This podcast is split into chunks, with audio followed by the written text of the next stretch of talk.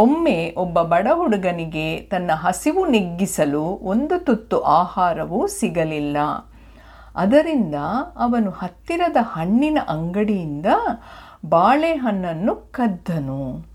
ಭಗವಂತನ ಭಕ್ತನಾಗಿದ್ದ ಅವನು ಅರ್ಧ ಬಾಳೆಹಣ್ಣನ್ನು ಕಾಣಿಕೆ ಪೆಟ್ಟಿಗೆಗೆ ಹಾಕಿದನು ಮತ್ತು ಅವನು ಉಳಿದ ಅರ್ಧವನ್ನು ತಿಂದನು. ಅಂಗಡಿಯವನು ಹುಡುಗನನ್ನು ಹಿಡಿದನು ಮತ್ತು ಹುಡುಗನು ತನ್ನ ತಪ್ಪನ್ನು ಒಪ್ಪಿಕೊಳ್ಳುವವರೆಗೂ ಕಳ್ಳತನದ ಆರೋಪವನ್ನು ಹೋರಿಸಿದನು. ಅಂಗಡಿಯವನಿಗೆ ಈ ಮುಗ್ಧ ಹುಡುಗನನ್ನು ಶಿಕ್ಷಿಸುವ ಮನಸ್ಸು ಇರಲಿಲ್ಲ. ಆದರೆ ಅವನಿಗೆ ಪಾಠ ಕಲಿಸಲು ಅವನು ಆ ಹುಡುಗನನ್ನು ದೇವಾಲಯವನ್ನು ನಿರ್ದಿಷ್ಟ ಸಂಖ್ಯೆಯಲ್ಲಿ ಸುತ್ತಲು ಆದೇಶಿಸಿದನು. ಆ ರಾತ್ರಿ ಭಗವಂತನು ಅಂಗಡಿಯವನ ಕನಸಿನಲ್ಲಿ ಬಂದನು. ಅದರಲ್ಲಿ ಭಗವಂತನು ದೇವಾಲಯದ ಸುತ್ತಲೂ ಚಿಕ್ಕ ಹುಡುಗನನ್ನು ಹಿಂಬಾಲಿಸುತ್ತಿದ್ದನು.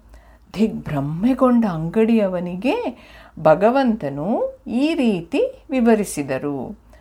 ಕದ್ದ ಬಾಳೆಹಣ್ಣಿನಲ್ಲಿ ನನಗೂ ಪಾಲು ಇರುವುದರಿಂದ ನಾನು ಶಿಕ್ಷೆಯನ್ನು ಹಂಚಿಕೊಳ್ಳಲು ಬದ್ಧನಾಗಿದ್ದೇನೆ. ಹಾಗಾಗಿ ನಾನು ಆ ಹುಡುಗನನ್ನು ದೇವಸ್ಥಾನದ ಸುತ್ತ ಹಿಂಬಾಲಿಸಿದೆ ಎಂದರು. ಈ ಕಥೆಯಿಂದ ನಾವು ಏನು ಕಲಿಯುತ್ತೇವೆ?